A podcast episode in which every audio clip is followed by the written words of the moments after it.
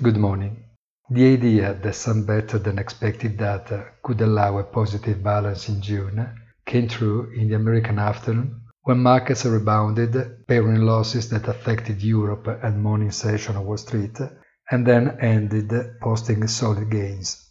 The testimonies of Powell and Mnuchin before Congress did not move the street, by far reinforcing the feeling that we are close to new fresh stimulus measures medicines, or perhaps drugs, that by far allowed the closing of a record second half of the world's markets well beyond what the real world actually shows.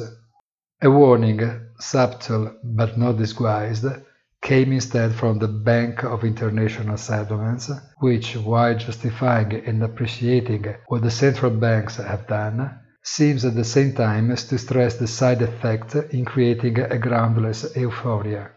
In the end, it is worth to point out in the end, it is worth to point out the new all-time record in gold price, now close to get stuck and overcome $1,800 an ounce. It is true that with such a lot of money printed, you end up buying everything, but it's not enough to give an explanation. Have a nice day and please visit our site easy-finance.it.